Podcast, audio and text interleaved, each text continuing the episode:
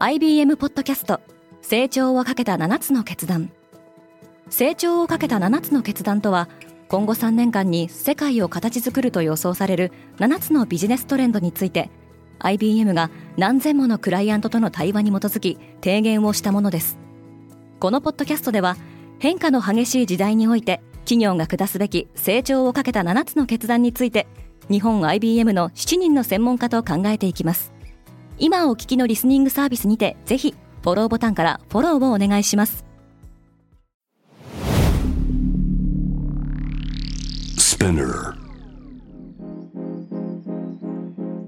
おはようございます。アシュリーです。8月15日月曜日世界で今起きていること。このポッドキャストではニューヨークのニュースルームから世界に向けて今まさに発信されたニュースレターを声でお届けします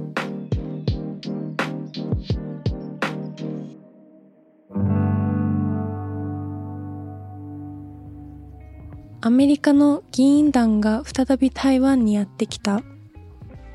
5人の議員で構成されるアメリカの代表団はナンシー・ペロシ下院議長の訪問からわずか12日後に台湾を訪れました。半導体への投資や台湾海峡で中国との緊張が高まっていることについてなどを相談するのが目的です。サルマン・ラシディがニューヨークでの講演前に壇上で刺された。イスラム教を風刺した小説悪魔の歌の著者であるサルマン・ラシディは首と腹に重傷を負いましたが命に別状はないとみられています。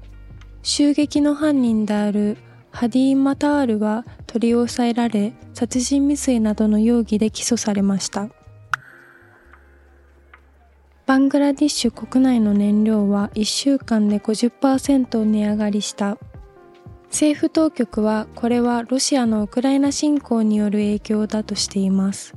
バングラディッシュの人々は突然の値上がりに抗議の声を上げています。インドの実業家であるラケシュ・ジュンジュンワラが62歳で死去した。インドのウォーレン・バフェットとも呼ばれたこの億万長者はインドで最も新しい格安航空会社赤瀬エアの共同設立者でもありました。上海で9月1日から学校が再開される3月中旬からオンライン授業になっていた上海の小中高校では新型コロナウイルス検査を毎日受けることを条件に児童生徒の登校が再開されます。ニュージーランドが再び金利を引き上げる。ニュージーランドは4つの会合にわたり連続で0.5%の利上げを実施しました。インフレ率の上昇に対抗するため政策金利を3%にする予定です。今日のニュースの参照元は概要欄にまとめています。明日のニュースが気になる方はぜひ Spotify、Apple Podcast、Amazon Music でフォローしてください。クォーツジャパンでは世界の最先端を毎日2通ニュースレターでお送りしています。また、世界で暮らす女性の喜びや悩みを伝えるコンテンツ、ポートレートオブミーも配信中です。詳しくは概要欄に載せていますので、ぜひこちらも見てみてくださいね。アシュリーでした。Have a nice day!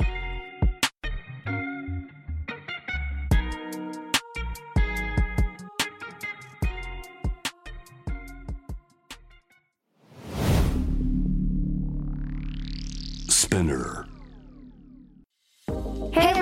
I'm your boss Mila and Reiko. 長谷川ミラと佐藤真子にシュレイコの2人でお送りしている東京ヤングバス。同世代で共有したい情報や悩み私たちが感じる社会の違和感などシェアしています。毎週月曜にスペナーも通じてニューエピソードを配信中。メッセージは番組概要欄のメッセージフォームからお願いします。東京ヤングバス聞いてね。バイリスナーの皆様より多くのリクエストをいただいている話題のニュースを深掘りしたエピソードを週末の有料版で配信中です。今なら1ヶ月無料トライアルを実施中。詳細は概要欄に記載しています。この機会にぜひ聞いてみてくださいね。感想ご意見もお待ちしています。